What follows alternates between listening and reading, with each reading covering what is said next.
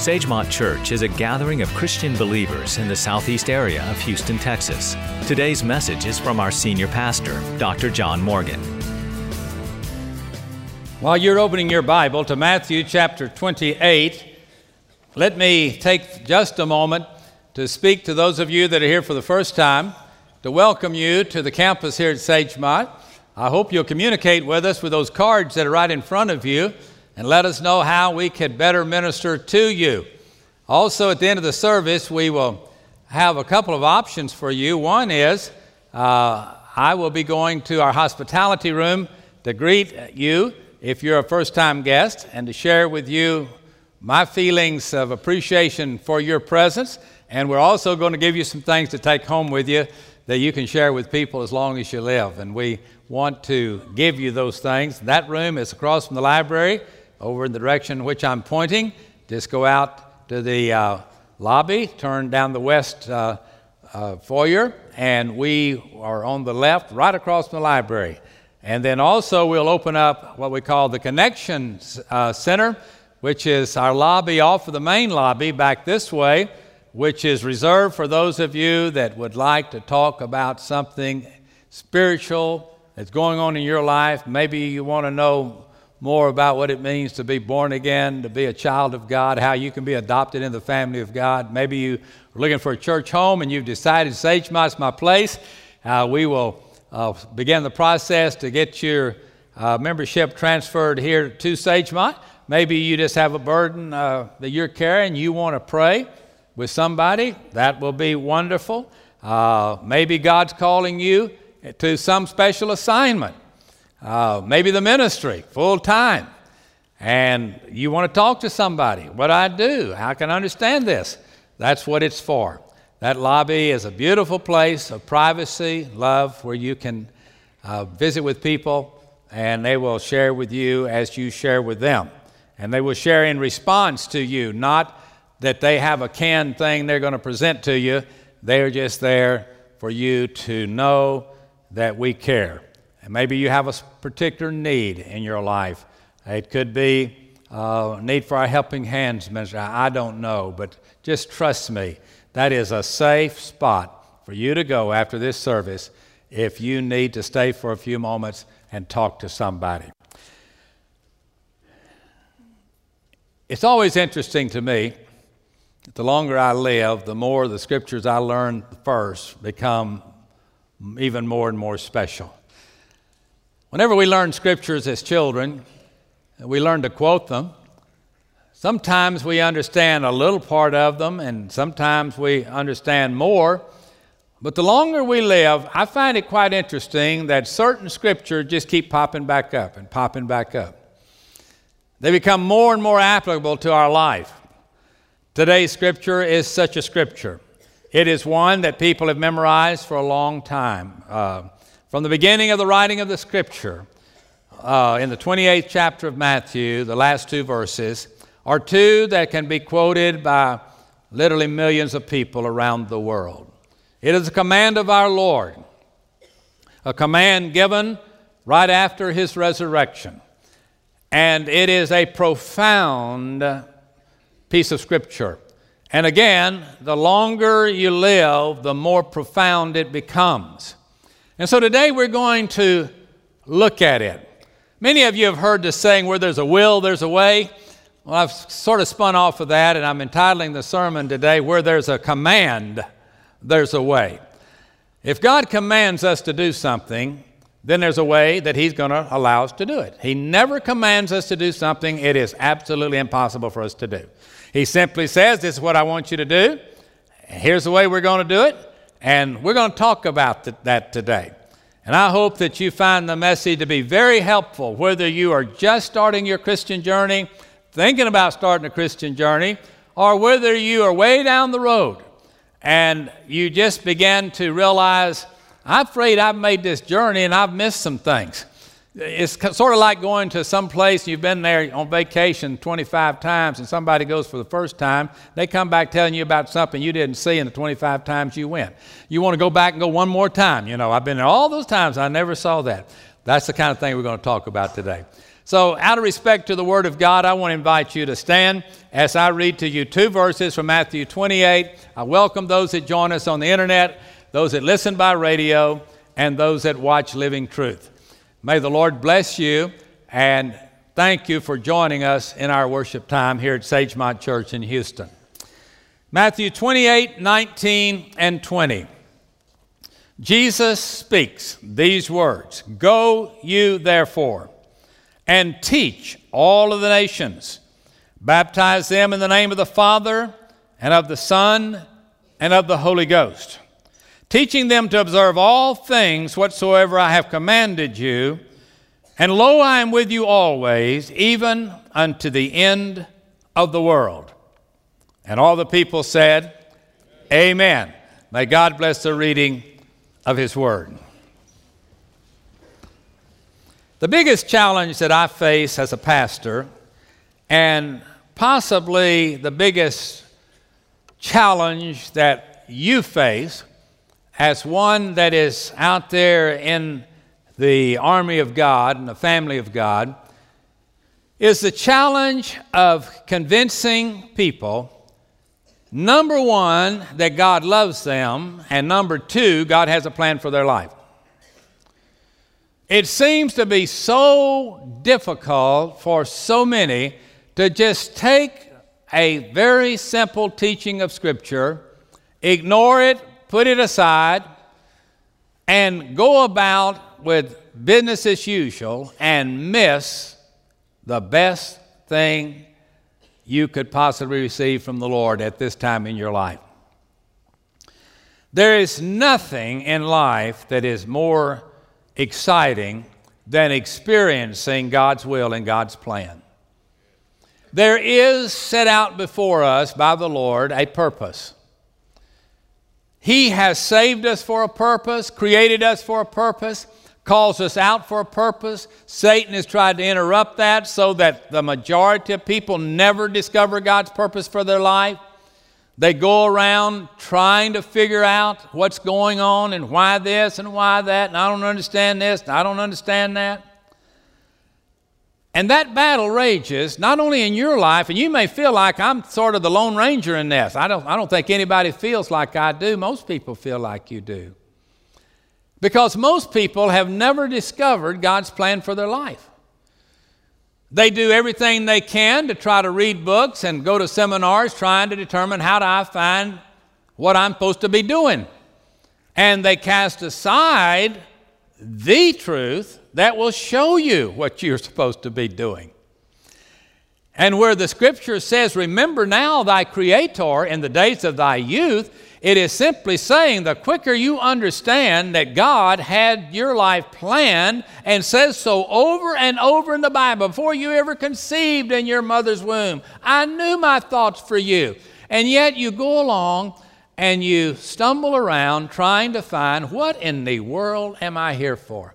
Why do you think that people go off to college, as expensive as it is, and start with one major and maybe stay there two, three, or four more years trying to find another major, another major, another major, another major, spending all of that money, building up all of that debt many times, and then they graduate and they still don't know what they're supposed to do, when God says, "I've had plans for you before you was ever born." Why don't you find out what I've got planned for you? You know what one of the plans for you is? What I just read to you. To go to the uttermost parts of the world and spread the gospel of Jesus Christ. Now let me tell you what that is. He never tells us go spread Christian religion. He says go share the gospel, because the gospel is good news. You know what you do when you share the gospel? First of all, you just go out and you know that person you're fixing to talk to is just as confused as you used to be. And that person is just as important to God as you are. And that God can do for that person what He did for you, if you'll just simply understand why you are here and why you were left here once salvation came into your life. Getting people, the challenge is getting people that uh, are in the church to quit majoring on come and listen and start majoring on go and tell. Believers experiencing real life that fulfills their need, because in real life, you're doing what God called you to do. I'm not asking any of you to come out of retirement. I'm not asking any of you to quit your job and go to Africa as a missionary. I'm asking you to discover God's place for you, where you are, and why your life, for, in many cases, is not being fulfilled today.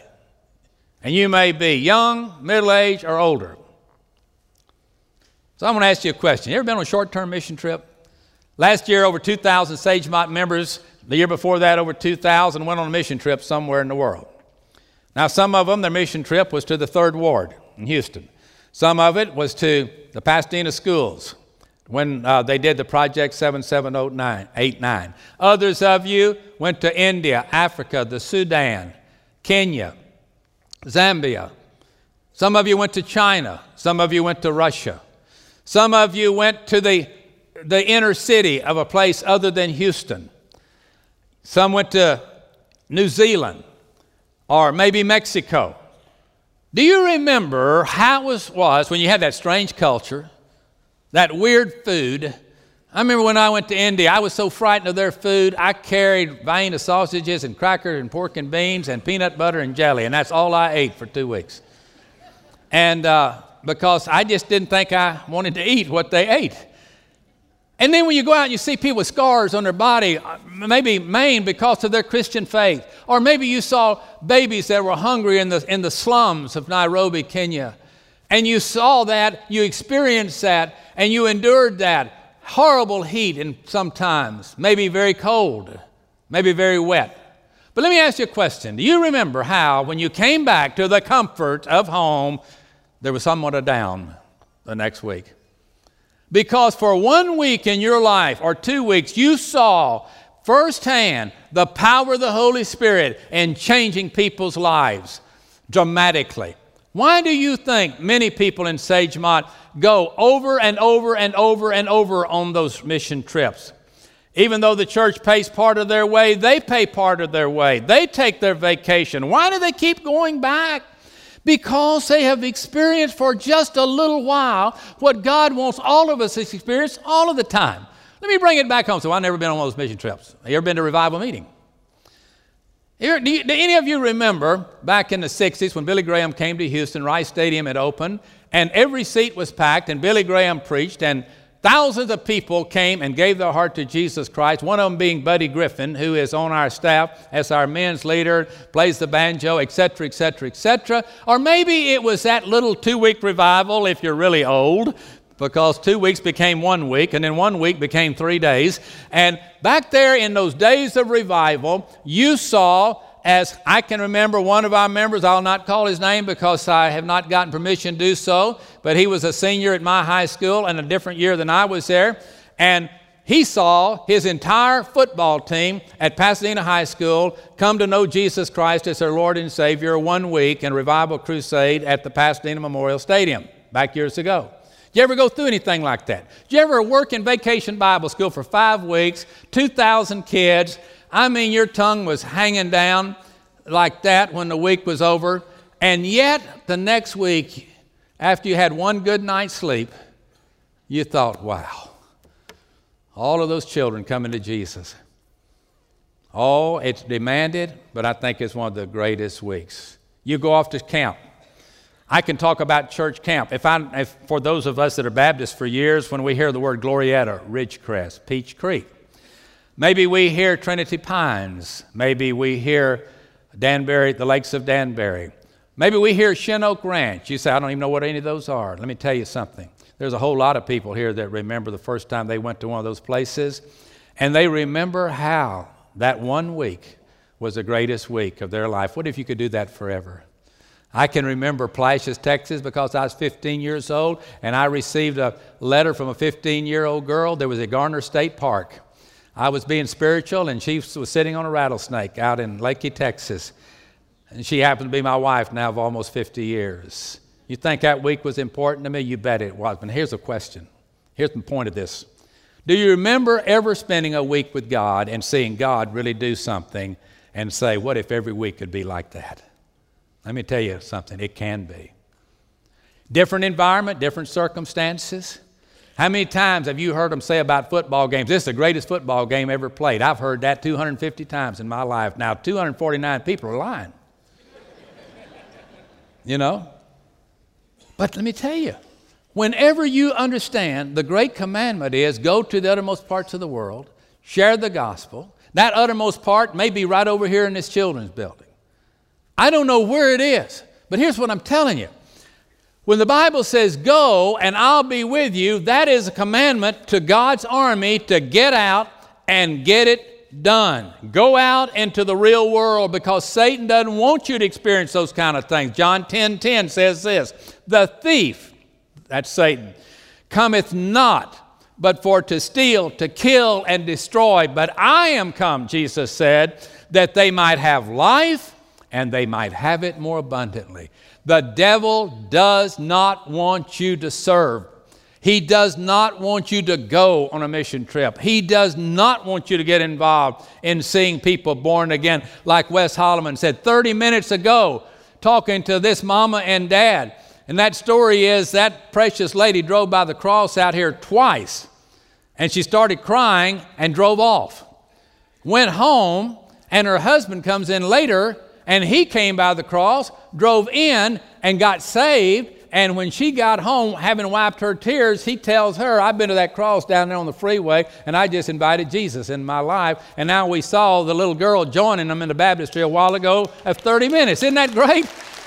I mean, God is an awesome God. He does stuff, and we're just up there saying, oh, okay, I got another one. Seems like they have them every week down there, you know. I don't know how they afford the water bill at that church. So here we go. Let me give you a statement. God wants you, now here's where fulfillment comes. God wants you to spend your life doing things that have eternal value. The devil equips you to not ever do that. And I could give you a lot of examples. I'll give you the most common one. I'm talking to you that say, I never talk about religion at work, at play, or anywhere I go. I, I don't talk about politics, and I don't, take, I don't talk about religion. Now, that's the most common statement that I've heard in my lifetime. You know what you're saying? What you're simply saying is, that's two areas that I'm not going to talk about. And God said, that's the only reason I left you here is to talk about your faith in me. See, you think about going off on hunting and fishing trips so you can get away and get with the guys and hear the guys talk, hear their stories, see their actions.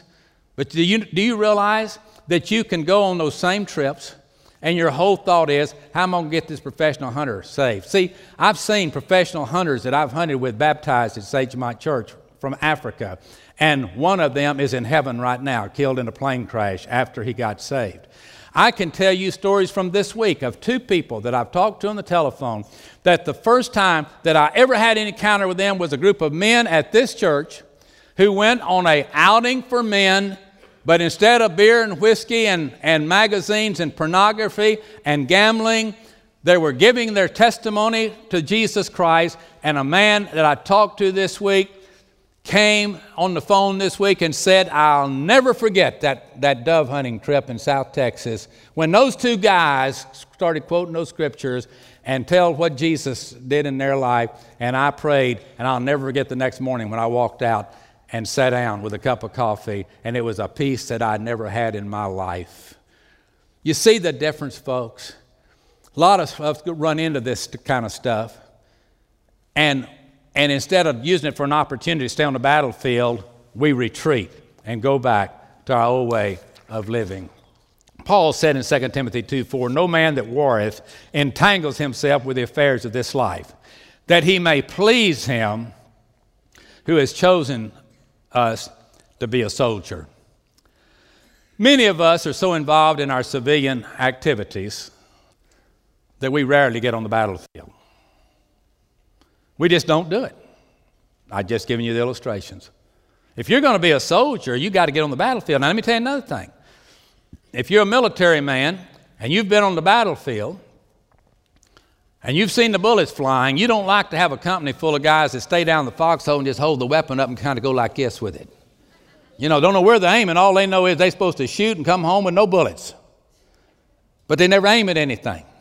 and not very good soldiers to be with. What you want to do is have a plan, a purpose. It's okay to plan a hunting and fishing trip, and they and you know before you ever start where you're going with this trip. They're just going along thinking they're going to have a good time, and they're going to have the best time of their life. Best time of their life. But you got to plan the strategy. Now, the commander-in-chief says, I'm calling you into the battlefield. I, you've been in civilian life long enough. Now, I want you to get out. I want you to get in the battlefield, and and spiritual warfare is what we're involved in, and we've got to get in, in there. We can put more than seven shots in our clip, okay? We can just be ready to shoot the Scripture at them from all directions. You know, anywhere you want to go, I'm going to nail you with the Word of God, because God's ways are higher than man's ways, and the proof is in the change that happens in people's life. We used to sing an old song years ago, I'm on the battlefield for my Lord. And uh, we just sing, anybody could sing it, didn't matter if you knew the tune or not. You just get up and just shout, I'm on the battlefield for my Lord. But most of us feel comfortable. I think I'll just stay in the stands. I'll just be a civilian. I don't want any shrapnel thrown at me. Somebody might get offended. You know, isn't it, isn't it really funny when you say, I'm afraid I'm going to run them off? Now, is that not the most asinine statement you can make about a lost person? Where in the world do you run them? Hell number two? Hell number three? You know, what's the deal? You know, they're already hanging, they're already going to become a suicide bomber, you know. They're fixing to blow up and spend eternity in hell because it is appointed unto man wants to die, but you can save them and recruit them into the army of God, and with the same zeal that they go against good things, they can go against evil things. You ever figured out, ever thought about it? I'm going to come back to this again. What would it be like if you could live every day about uh, like the, that week of revival, that week at camp, that week on a mission trip? What would it be like? What would life be like? You say, I think it's impossible in my case. No, it's not. You see, the Scripture says, teach them to observe all the things that I've commanded you, not suggested to you. I want you to teach them all the things I've commanded you, and lo, I'll be with you even to the end of the world. Have you ever read that scripture? I quote it often. It's, it, it's in uh, Luke six forty-six, and why call me Lord, Lord, and do not the things which I say. Why do you not do what I asked you to do? That's what he's asking us. The Jews rejected Jesus. You know what happened? Paul and Barnabas was out there preaching to the Jews. They finally said, ah, we don't want any of that. We're too sophisticated for that. Uh, Paul and Barnabas, this is in Acts thirteen, forty-four through forty-nine. Paul and Barnabas waxed bold, and they said it was necessary that the word of God should first be spoken to you Jews. But seeing you put it from you, and you judge yourselves unworthy of everlasting life, we're turning to the Gentiles. And so the gospel has come to us. How clear, how clear. Anytime there's a command from the Father, there's a way. Where there's a command, there's a way. Example, when temptation comes, there's a way out. Well, where is it? First Corinthians ten thirteen. There's no temptation taken you, but such is common to man. But God is faithful, who will not suffer you to be tempted above that you are able, and will with temptation also make a way of escape, that you may be able to bear it. If, if the command comes, there is an escape. How about when God gives you an assignment, you say, I can't do that. You know what he says? Philippians two thirteen. For it is God which works in you both to will and to do his good pleasure. Philippians four thirteen, I can do all things through Christ which strengthens me. You notice, when God gives an assignment, he produces the power. If God tells us to go to the uttermost part of the world, he'll provide the manpower, the financial needs, the time, if God has told us to do that. Never would he send us on a battlefield where we're not equipped. We don't depend on the weapons of Satan for our warfare. We depend upon his weapons, and his weapons tear down the strongholds and allow us to walk through in the victory. Isaiah fifty-four seventeen, no weapon that's formed against you shall prosper. Second Corinthians ten three, for though we walk in the flesh, we do not war after the flesh. For the weapons of our warfare, listen to this, are not carnal, but mighty through God to the pulling down of strongholds. God created us to do good works. That's what you're here for.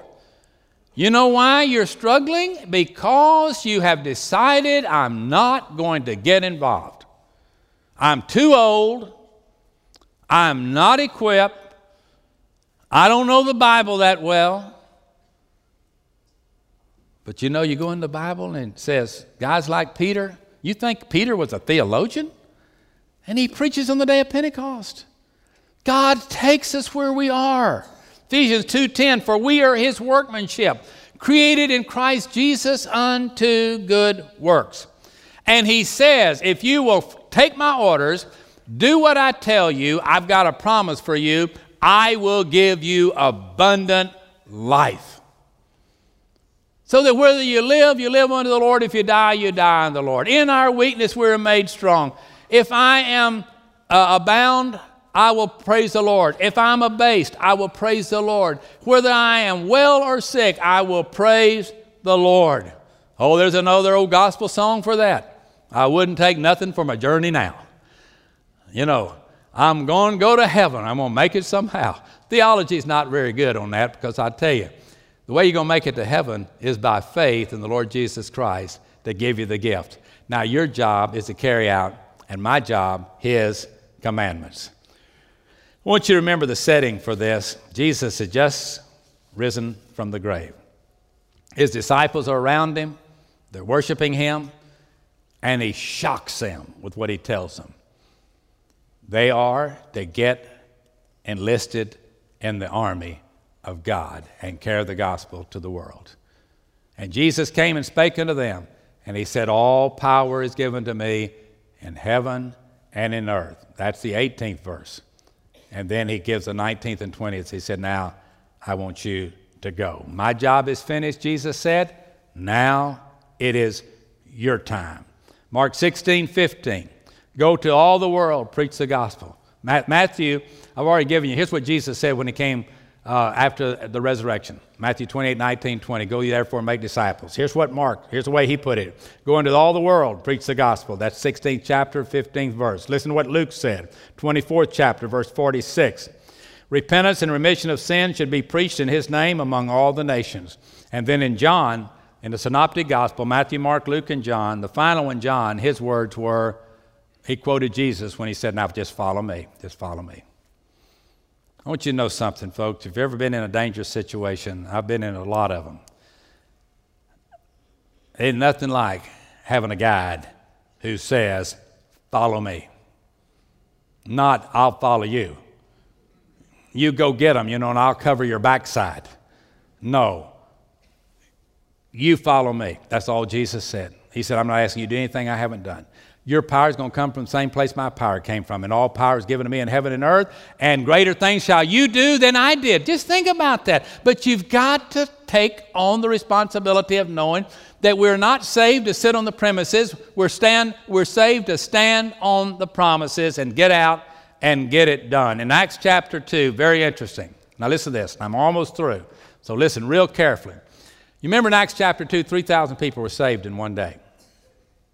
You remember Peter preached three thousand one day, all right?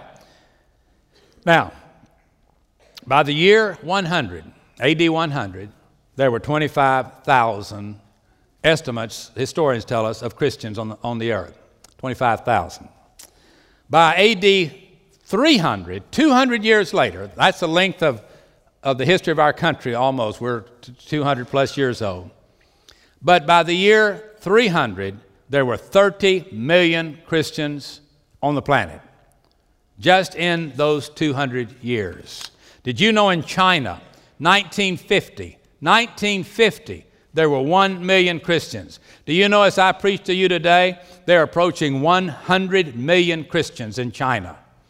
Now, why hadn't America grown like that?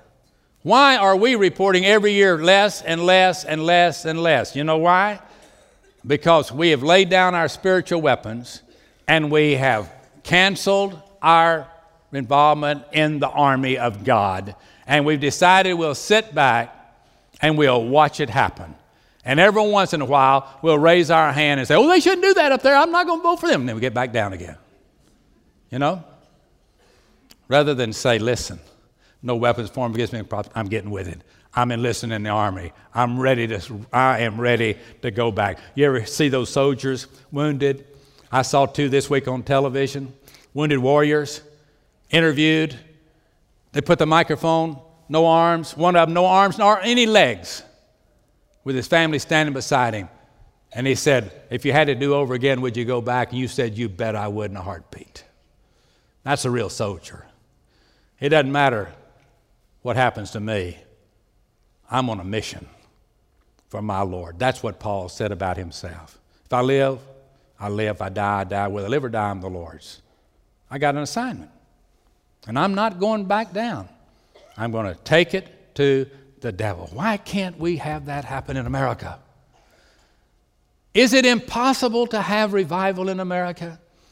If the Bible says in the last days perilous times shall come and men shall be lovers of pleasure more than lovers of God, why can we not compete against the great crowds that pay huge prices to be entertained? It's simply biblical prophecy being fulfilled. Vietnam. Do you remember when the war was over? So old Sagemont members, do you remember how many came to Sagemont? Do you remember the outpouring of love when we were over there in what's called the hall now? The entire balcony was filled with Vietnamese people. My next door neighbors came from Vietnam. They had absolutely nothing. Today, the gospel is growing underground in Vietnam like never before. Let me give you an example. Last night, last night I went to a restaurant over in Pearland. It was called uh, Asian Bistro. And uh, it was over there close to First Baptist Church in Pearland, right there on, what is that, five twenty-eight or five eighteen, I think it is. I went in there, and I'd been told by the people, my son and his wife was, uh, was with us, and another couple was with us. They'd been in before, and they'd been told that one of them had just been baptized. So they wanted to introduce me to the, the one that had been baptized. So he came out before the meal. We were there about five o'clock. Nobody was there but us. I mean, we were on one restaurant.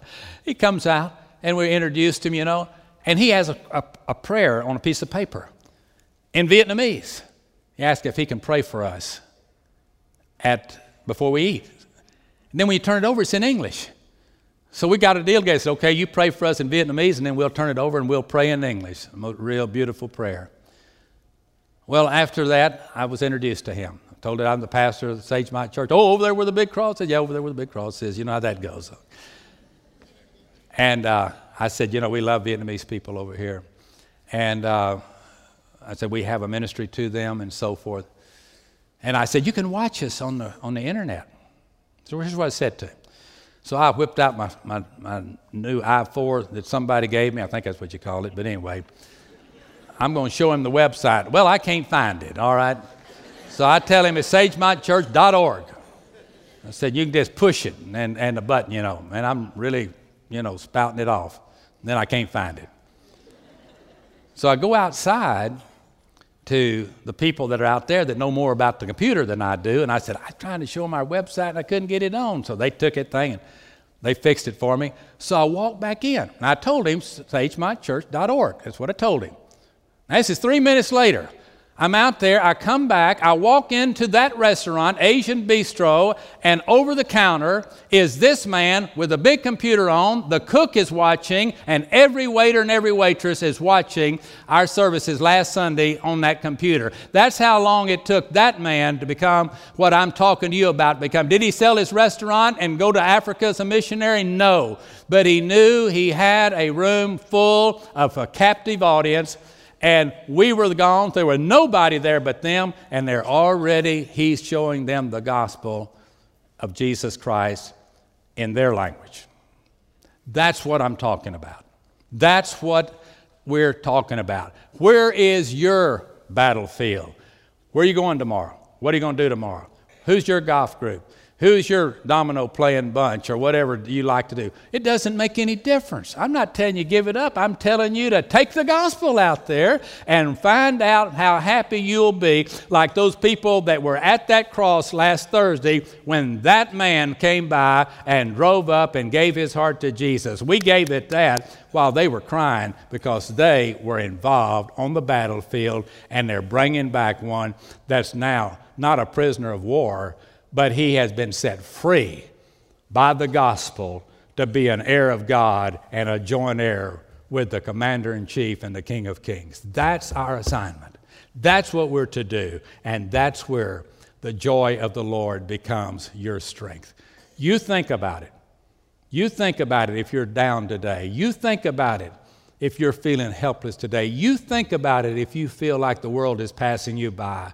Have you been a faithful soldier to carry the good news, knowing, and as that scripture closes, you say, I don't think I can do that. You know what he says? And lo, I will be with you always, even to the end of the world. What a promise. What an opportunity. What a challenge. I challenge you to join with me and all of our church and Christians that are in the army of God to get the gospel to the world before this one, the Lord Jesus, comes back again. Let us pray.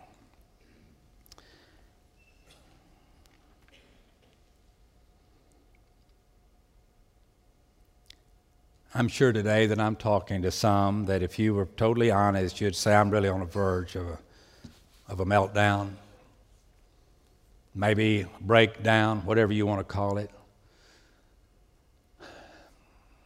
I'm discouraged. I don't understand what the Lord's doing. I feel so weak. Do you understand it's in your weakness that He's strong? But I'm so confused. I just don't know which way to turn. He said, I'm the way. I'm the truth. I'm the light. Would you just think about right now, if you're not a Christian, why would you refuse the gospel? Why wouldn't you want to be an heir of God and a joint heir with Jesus Christ? If you are here and you say, but I just don't think there's any purpose for organized practice of your faith. Why did Jesus say there was? And you say there wasn't. We need each other, and God needs all of us. Maybe you're here today and you just really are really, really, really struggling, like the Emory Gads and the Chuck Snyders that I name to you all the time, the Roy Gales, the Jim Greens, that are on our church staff that one time sat right where you were or sitting. And all of a sudden God said, I've got something for you. And I've shut a lot of doors. Sometimes people lose all their money. Sometimes they lose their health. But in that, God is made strong, and they discover the greatest days of their life. So wherever you are today, you may be watching or listening and not in this room, God has a plan for you. Our Heavenly Father, I pray as we bring this time together that there might be in our midst such a powerful moving of the Holy Spirit that no one would go out and get in the car and drive off to the same old life that, that they had yesterday, if that life is not fulfilling. I pray, Father, that you will show to every individual that looks, this is where I want you to serve.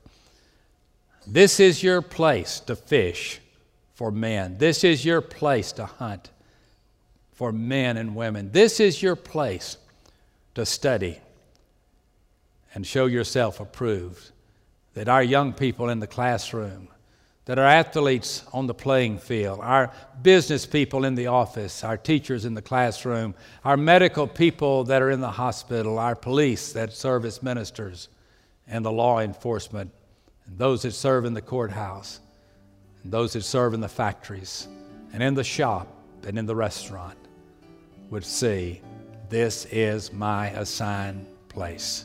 This is the battlefield, and I will be a faithful soldier of the gospel of Jesus Christ.